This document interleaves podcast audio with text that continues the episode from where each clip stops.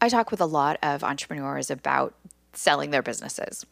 It just comes up a lot when people are burnt out or when they are in a place of transition and sort of seeking a direction, trying to decide do I want to double down on this business for the long haul? Do I want to do something else? Am I bored? Do I need to hire a CEO? Or do I pursue a sale, a big exit that might allow me to do different things? And it is a big decision in the life of a founder. And it's often a decision that gets made out of a certain amount of angst or fear or uncertainty about the future. It's a hard one. And I've watched from a distance as Chris Savage from Wistia has talked about how he and his co founder, Brendan, decided not to sell, but to really double down on retaining control and creative freedom within their company. So they got this great lucrative offer, and it really set them to thinking. And ultimately, they decided that they really wanted to run the business, that they loved doing it, but they wanted to run it in their way. So they took on $17 million of debt to buy out all of their investors and retain full financial, creative, directional control of Wistia. And many of us know Wistia. It's a phenomenally successful video software uh, that many, many of us use. So Chris was at MicroConf this year and was talking through this decision. And I was so struck by some of the emotional and thought process aspects of this decision and how his business has really changed and kind of been re energized now that he and his team have decided that they want to be in it for the long haul. So I'm super excited to share this interview with you. I hope you enjoy it. And hey, if you do enjoy it, it never hurts to tell someone about it or leave us a review on iTunes because, you know, sharing is caring.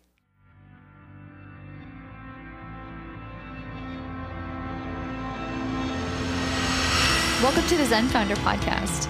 This is a place where we have conversations about mental health and entrepreneurship. We have a pretty broad conceptualization of what mental health means sometimes depression, anxiety, sometimes relationships or physical health. The goal here is to bring some calm into the crazy roller coaster of ups and downs that is life for many entrepreneurs. I'm your host, I'm Dr. Sherry Walling. I'm a clinical psychologist and an entrepreneur, married to an entrepreneur, live in the world of entrepreneurs, and I'm so pleased that you have joined us for this conversation. Chris, it is so I'm I'm just delighted to talk with you about Wistia and your growth as a CEO and the growth of your company you've definitely, I think, captured the imagination of a number of founders that I've talked with in the last couple of months and years, being a model of a company that's really sort of doing their own thing in a pretty unique way. So thanks for talking with me. Thanks for having me. Excited to be here. Yeah. One of the articles that I think has been pretty widely circulated among the founder space in the last couple of years is your article that you wrote, I guess, last summer yep. about um, you had this offer to sell your company for a life changing amount of money, and instead you took on seventeen million dollars of debt. that's a pretty good, a pretty good lead. I know that's a long and involved story, but just, just like the highlights for this conversation. Yeah, the the highlights are in mid 2017, almost two years ago exactly. We actually had three different companies pursuing Wistia, trying to buy the company, and we talked to those companies because we're not having the greatest time. And we didn't really admit that. My co founder and I had not said to each other, like, hey, we're not having fun anymore. But I think we're both afraid if we admitted that, that that would cause other problems. but these offers came and we looked at them. And what it came down to was they're all companies we respected, people we respected, life changing amount of money. And we realized that that's usually why people do a startup is to sell. but yeah. we were sitting there feeling really bad, you know, and and feeling like we had failed, even though we were facing down the opportunity to sell the business. And so we kept talking about like, well, if we sell, what will we do after? It's about do our time at the company, but then we'll leave and then we'll start something else. And we knew that we wanted to build a company with a strong brand. We felt like there's a lot of stuff in the video space that we had not done yet we knew the types of people we'd want to hire, we knew the type of office we like, wanted. Wait, we're going to build our same company all over yeah, again. yeah, we're going to try to build our company again, and we're going to try to build it again. And why wouldn't we just keep going? Well, there was problems, and we felt like we could not deal with the problems if we sold. Well, that's what we thought at first, and the more deeply we thought about it, we realized actually we saw we're still going to have to deal with the problems because we're still going to have to go fix the stuff. We're just going to be fixing it for somebody else, and what if we just take a bet on ourselves? What if we actually don't sell and we say, let's try to fix all this stuff. Let's try to build the company we want. Let's make Wistia be the company we want it to be. And that means not selling. And then by not selling, so we've made that decision. Mm-hmm. And the second we made the decision, we felt super good. You know, I had been probably a couple of years of a lot of stress, not having good work life balance, not sleeping well enough at night, all those things to instantly being like, even though at that exact moment we were losing hundreds of thousands of dollars a month because we were trying to put everything back into growth, we had all these problems. I suddenly started sleeping great because I knew what I had to do and what we wanted to do. And then we had to, we were misaligned with our investors and our employees. And so debt was a way, raising debt was a way to facilitate a buyback. So we were able to offer to all our angel investors a return, and we're also able to offer a return to our employees who we'd given a lot of options to, of course, because they came early days, and then reset and refocus the business on being lasting and on being profitable. So you essentially rebuilt the company, but it sounds like you were realigning to some of the earlier values that you had when you started. And yes, you started at 23, a, right? You were just kind of yeah. starting as a kid, really. Yes. Yeah. But when yeah, you needed to fix it, you sort of went back to those early days.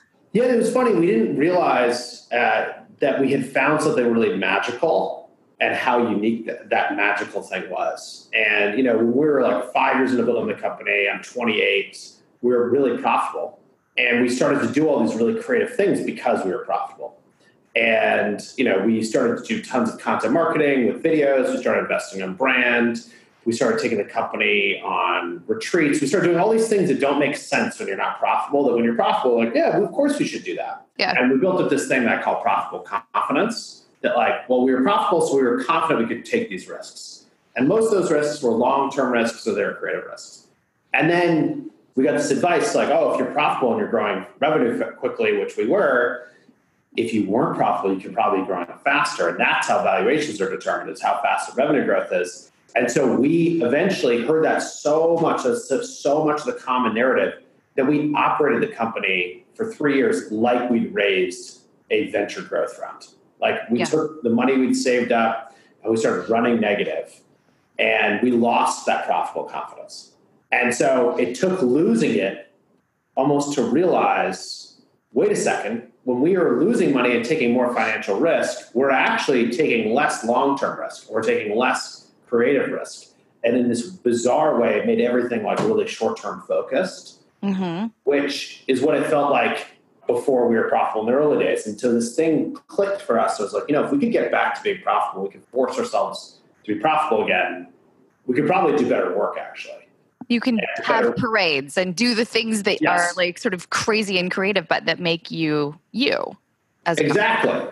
And those are the things that had actually driven our growth. Yeah. So that was if we could go back to being profitable, we could find that headspace we were in before. And it is funny because it is about headspace. Mm-hmm. You know, it's like I've had conversations with entrepreneurs who have said you could have just ignored your investors and they want a return. You don't have to give them a return.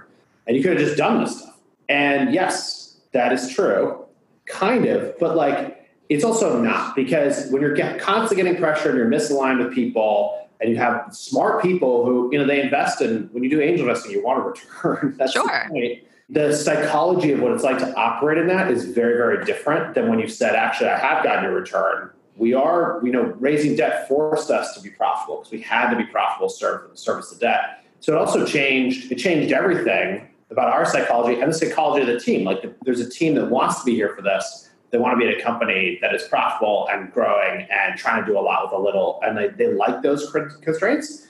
And there are people who are here who left when we made this change because they wanted growth, like revenue growth at all costs. That's what they like. That's how they saw opportunity. So yeah, it, a lot of it has been about like reframing, reframing the psychology of, of how you work. Yeah, which is not easy to do when everything in the ethos around you is suggesting growth, growth at all costs. not to mention the people that you have these arrangements with your investors, people who are part of your company that also have that value. And how tricky for you to push back against that. It is weird because our the startup system celebrates things that are like data that's public. Mm-hmm. And so the press, blog posts, like people like to talk about how much money they've raised as if it's because it's a signal. Sure, it's a number money. that people can use to say this is bigger than that. Yeah, exactly. And you also assume that if you get money from good, you know, smart venture capitalists that people know, you're probably onto something. That's what everybody assumes. And so it's this self reinforcing thing where, oh, the other piece of it is if you get fundraising, you have to disclose it publicly with the mm-hmm. SEC. So it's the one number that must be disclosed that people use as a signal of success. And it creates this warped environment where, yeah, it is hard because you look around, there's companies who've raised 50 million bucks who are almost no revenue or zero revenue. And here we are growing profit with a lot of revenue and we get way less press than them. So it's a weird, it's a weird thing. And it's also to be comfortable with it, I think you have to be comfortable with who you are, right? Yeah. That's actually what it is. It's like, this is who we are, this is how we're playing the game. And yeah, it's different. And we have to use that to our advantage.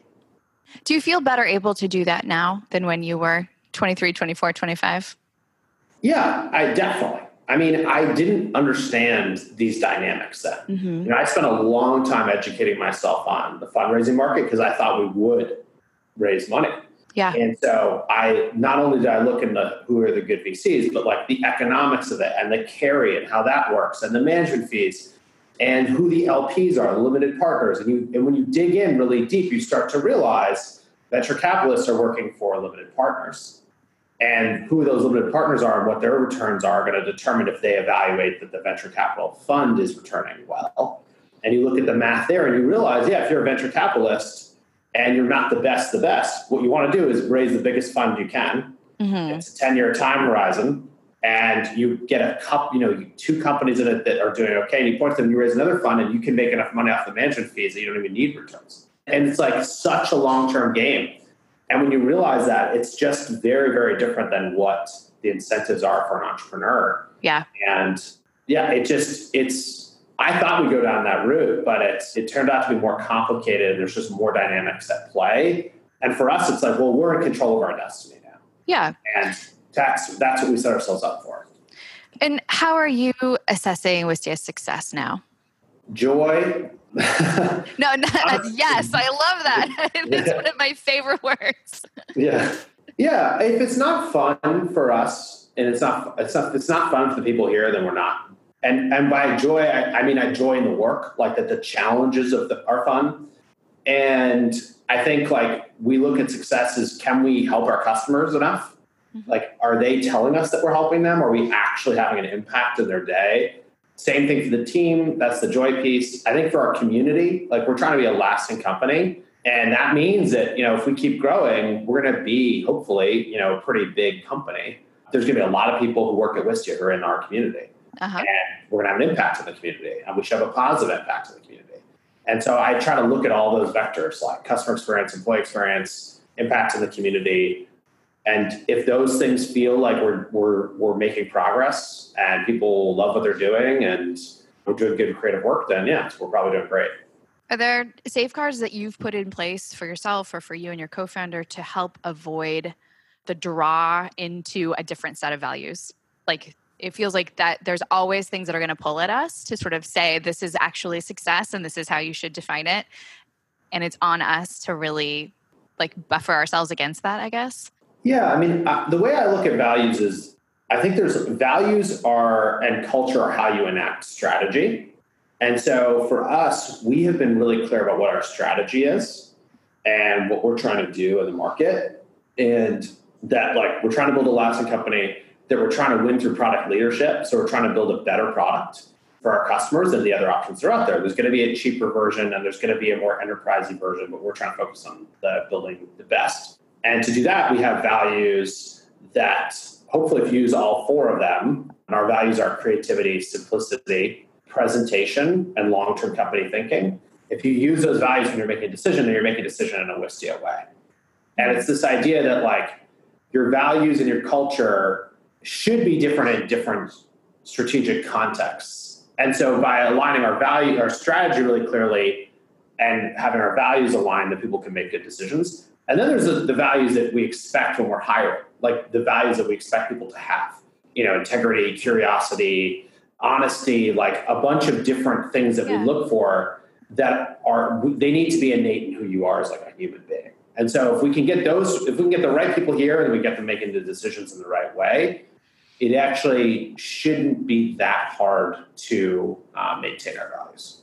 I agree, except functionally it does seem to be not not specifically for Wistia, but I think so many businesses face that sort of cycle that you've experienced before where yes. you get you get distance from yourself for whatever reason. Someone's given you bad advice the market's changing in a weird way some other competitor comes up and makes it feel like there's a scarcity mentality. I mean there's all these things that threaten that. So in your conversations is the strategy to keep keep those values at the forefront of every conversation every decision that you're making about implementing strategy or? Yeah i mean the, the, the values are baked into how we do performance reviews. They're yeah. baked into how we do our hiring. I mean we've tried to have our values be baked into the most fundamental elements of success or failure at wistia right? And the worst thing is to have somebody who is like a high level performer who doesn't align with the values and to mm-hmm. allow that to occur. I mean, I, it's one of those things you can say this stuff over and over, but if your actions don't actually meet up, people will people will do things based on your actions, not on what you say, and they'll believe things based on your actions and not on what you say. And so, yeah, I mean, it, it, it, a lot of that also comes down to I think continuing to model the values that you expect, because as organization grows, there's always more uncertainty in like little ways and people look to their leaders to figure out what is good and what is bad.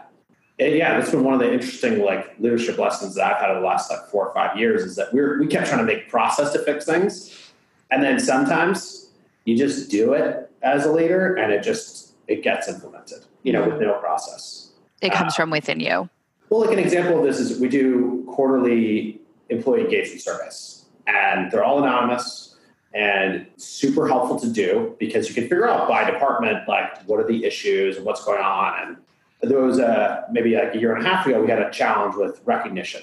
And so their numbers were pretty low that people felt like they were properly recognized. And it was interesting because we were using things like 15Five to do recognition. We were talking about people at company meetings and things that they were doing but people felt like it was the same people getting talked about at company meetings, and the 15Five usage was like inconsistent. Mm-hmm. We thought, how can we make this better? What can we do? And so we decided, you know, we need to model the behavior we want from everybody.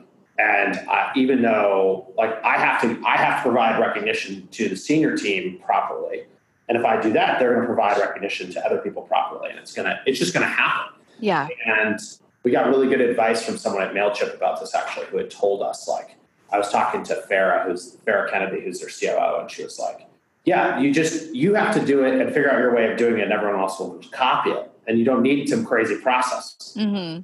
And so we started just using 15Five as, as a senior management team and making sure everyone was doing high fives in it. And we also started like emailing, like if you see, if I hear about somebody who did something awesome, I'll email that person directly and CC their manager. And guess what? Everyone just started doing that. That just happened, huh? I lit up, and within the course of like two months, the recognition problem went away entirely. And it was it actually came back to just leading by example. And if we think it's important for us to spend our time on that, then other people realize it is important. Yeah. Hey, how do you keep creativity as such a central part of your business? I think for us, it's about being comfortable with risk taking mm-hmm. and encouraging risk taking and encouraging the sharing of learning. And then it's only a failure if we if something's only a failure if we didn't learn. And then you hire people who are really creative. And so we've hired a lot of people who have not been in tech before. We've hired a lot of artists musicians. We've hired people who have not been in tech and thrown them in this world and said figure it out. Uh-huh. having a diversity of people in the room is going to make you more creative and so we just try to we try to get the right ingredients and then set people free to take risks. And what kinds of things have totally flopped? Uh, we've had many things flop. usually the nice thing about a flop is that most people don't see it. So, so it's um, hidden away somewhere. I mean, you can go find the blog posts. They're out there. Most people didn't see them, and that's why they flopped. I mean, um, yeah, I mean, we built tons of features that didn't resonate the way that we expected. Things where we didn't do enough research, and we were really excited about something, and we did it. We were like years too early on it. We had a huge investment in 360 video and VR, and we made like 360 heat maps and all this stuff. And we like got the headsets and got everyone using them and realized there are really cool ways to do that. And there's our customers who still use us for that today, but it's still a tiny, tiny, tiny, tiny fraction. And that's going to be, I still think that's going to happen. I think it's just going to take, it's going to continue to take. It's just not yet. Not yeah, yet for the, the, the main. The, yeah, a lot of stuff I feel like you're, it's, I've learned this lesson over and over. You can be totally right about what's going to happen. Having a conversation with a friend, hey, I think like cars are going to drive themselves someday. Okay, great. Now try to figure out when. Mm-hmm. The when is the hard part. The when is always, always, always the hard part. And it's like if you get that timing right, yeah, you can have a huge success. But if you're too early or too late, like it's, it's hard. You founded the company with is it Brendan? Yep. And you've managed to navigate sort of all of these highs and lows together throughout the past couple of years. What's what's your strategy for keeping a healthy relationship with him? Yeah, that's a great question. So we were good friends before we started the company. We'd known each other for about five years. Mm-hmm. Um, went to college together, lived in the same freshman hall, and we were good friends. And we went into it saying we're going to put our friendship first, like in front of the business. Mm-hmm. This isn't just about getting rich. Like this is about going into these challenges together. And we also lived together for the first four years of starting the company. Oh wow! Yeah, okay. and we worked out of that house. So you know each other pretty well, huh? extremely well. like maybe more than you wish. uh, we know each other incredibly well. And it was interesting. I mean, I think in the early days, it took us about a year to realize we really had to divide up our ownership really clearly and we were going to do different stuff and we have different strengths. Mm-hmm. And it was important to do that so we could have a balanced business. And we just learned like when you have problems, you have to actually talk about them it's kind of a simple, it's like a marriage. Like yep. you want to have a great marriage, just talk about your problems. Got to say it out loud. That's what it is. And so we are pretty good about if there's an issue that comes up, we call each other on our we talk about our issues if we're disagreeing. It's pretty obvious if we're disagreeing about something. Everyone can tell. I think both of us, just by as who we are, wear our emotions on our sleeve. I do to a ridiculous degree. So I'll walk into the office and someone I don't work with very closely be like, "Hey, Chris, are you okay?" I won't even have said a word, yeah. and I'll be like, "Uh, yeah." And of course, I'm not. They just can read my. So I'm. I feel like I'm an open book, and he he is too. And so for that reason, it's pretty easy to tell if we're not in sync, and you just have to address it. We've also set the company up to be completely equal. So we have equal ownership. We pay ourselves the same amount and we realized that we both have two jobs, which is like to do our day to day operational jobs and also to be on the board. And so on the board, like he and I are both assessing the company at large, and yeah. he has a role in assessing me, and I have a role in assessing him, and that's just how it is. And I think because of that, we've we've really yeah, it's been it's been fantastic. I mean, we work really well together. How are you sleeping these days? Sleeping great. I mean, I have two young children, so yeah. So best as uh, can be expected. yeah, best as can be expected. Last night was a good night, uh, so it's. Um, but yeah, I'm not stressed about the about Wistia. As you mentioned, you had that like couple year period where you were pretty stressed and you weren't sleeping well. Was oh, that yeah. sort of a, a signal to you, like, huh, maybe maybe I'm not okay, or maybe this isn't okay? That's eventually what I realized is like I was not sleeping well enough and I was trying a lot of stuff to keep my mental health in check. So I was like, I, I figured out during that period that exercising and meditating every day was having a very positive impact on me. Mm-hmm. So I would get up super early, like a crazy person, and pre kids, and meditate first thing, and then you know go for a run and then come back and then do email from like 7 a.m and i had this very prescriptive way of trying to manage the stress and i was working constantly and i felt like i loved the work so i didn't really understand what was happening uh-huh. um, And then the funny thing, of course, is where we are now, I realized, oh, we were unclear about where we were going, which was creating stress. We also did not have our senior management team set up properly. And so we were too in the weeds as well. Mm-hmm. And so, like, now I have an incredible team. And so many of these people were here before, but I hadn't like delegated properly. I hadn't asked them to step up properly. And so, one of the other things that's hugely different is not only am I sleeping well and I'm continuing to work out and meditate, but I have a ton of free time. Yeah. And I realize that a big part of my job is actually just thinking about the future and yeah. talking to customers and talking to partners and like allowing my mind to go really, really far in the future. And that should make it easier to make decisions that are long term focused. And that's what my job is. But I could, wasn't even close to doing that before because everything was so hyper focused on the short term. And there were fires at every turn, and there was like the company was not operating with one system. So there's a lot of confusion across departments. Yeah, so it's like night and day from from where we were. But I I, I didn't really it's like a that thing about the frog in the water boiling. Yep, like, absolutely. Like you just starts happening, and you actually see it as a, a busyness feels like a sign of success. Absolutely, that feels like a sign of success. Like that's what I imagined running a company to be. Right. I'm very important. I have very important things to do. That's why I have to work a lot, and I am working really hard. Yeah, and it's like the hustle form, right? Like yeah. I'd hang out with people and go to some go to dinner and drinks with a bunch of entrepreneurs, and then some of them would pull out their laptops and start working at like 11 p.m. on a retreat. And I'm like, what are you doing? I'm like, oh, I gotta get this done. I'm yeah. like, what is going on here? Yeah, it's just this warped sense of like what you think success looks like. And it's very weird and backwards to think like, actually, I need more time now. It's my responsibility to make those bigger decisions, hopefully yeah. make them quickly, make them thoughtfully. And if I don't have the time to do that and I don't have the mental health to do that, then that's not, we're not going to be in good shape. Was it hard for you to let go of some of the control of the day to day? To step um, out yeah. of the weeds, so to speak? It was hard because people did things better than me. So, ah.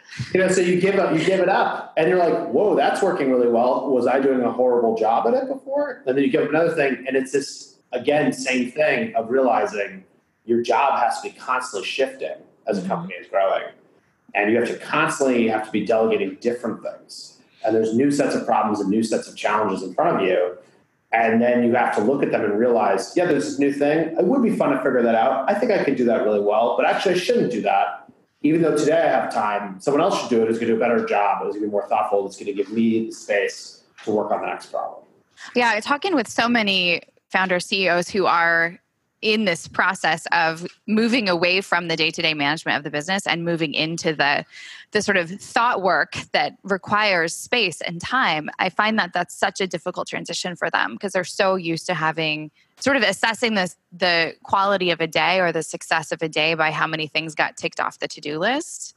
Oh yeah. But that's not your job anymore at all. Yeah. and it's very delicate. Uh, i mean there was a moment when i had meetings all day every day and i would come home and my wife would be like, "How was work?" I'd be like, "Amazing." I just solved problems all day. It felt so good. Mm-hmm. And then it switched the mode of like, "Oh, I have like two meetings today. I have five hours of free time." Yeah. And how was work? I don't know. Like, I don't, I don't know how it was. Like, you know, I'll tell you in three years. Yeah, and it's like going from working in the company to working on the company. And if you do it too early, you're screwed. Uh huh. Switch too early because you have to be close to the right types of problems at the right time. And if you do it too late, then you're underwater and everything's broken. So it is this delicate, it's a skill of realizing, I think, like, oh, there are big problems that are in front of us. I should be thinking about them. I should be talking to other people. I should be reading books. I should be whatever, working on myself to hopefully help us tackle these issues. Or I should just be tackling other issues that are in front of us today. And it's a it's almost like thinking about that balance, I think is just really important and building up the skill to know when you should do that. Yeah. How have you gone about cultivating mentors and advisors? So it's been pretty organic. And I was fortunate in the early days. We found one person who was an early angel investor and was excited about working with Brendan and I. And, and his name is Ashton Peary. And he joined our board and was just like a like a general startup management advisor type person. So he would always help with like people stuff, which for a long time was one of the big challenges we had. It was like, is this the right person? Is this not the right person? Should we hire for a new role? Should we like constantly back and forth like that? And then as we started to get traction, I found that the best advice I got was from other entrepreneurs who were just in front or just behind us mm-hmm. in terms of stage of the business. What was the and value of people just behind you? When you're growing, you have your own set of limitations and opportunities in your market, and like you don't know what are the. It's very hard to know what it's like inside someone else's business, mm-hmm. and so sometimes you talk to people who are behind us, and they're like they skipped an entire thing that we did, and it didn't matter that they skipped it, or they hired a role earlier, or something. Yeah. And they're like, wait a second, what if we did that now? Like we've been dealing. Like a good example, I think we hired our first people ops person when we were like 25 people. And I remember talking to a bunch of entrepreneurs who were like, that's crazy that you need HR now. I was like, oh, I think it'd be really helpful because help with recruiting. And then I talked to some companies that hired someone and they're like seven people. And like, why did you do that? I was like, well, we didn't want to have like any organizational or people issues as we're scaling. I was like, crap, probably should have like, that's what I would do next time, you know? Mm-hmm. And uh, it's just, it's, you can learn a lot from people who are going through similar challenges to you mm-hmm. or about to go through them. Okay. It sounds like you also have a couple of people who are far ahead of you. Yes. And then over the years, I built up relationships with people who are very far ahead of us mm-hmm. and people who's like I can go to for more values, operational stuff, scaling stuff. Like almost like, you know, there are certain things you have to trust your instincts on as a company gets bigger. And so I think you have to find the people whose values you really align with and if you're looking to get advice and cultivate like actual real relationships. And so like there's people who I I've been getting to know for the last like eight years yeah. who will will give us advice on stuff, and then we might only talk like three times a year, but we'll go with like a huge issue, and they'll be like, "Yep, dealt with that once. This is what happened."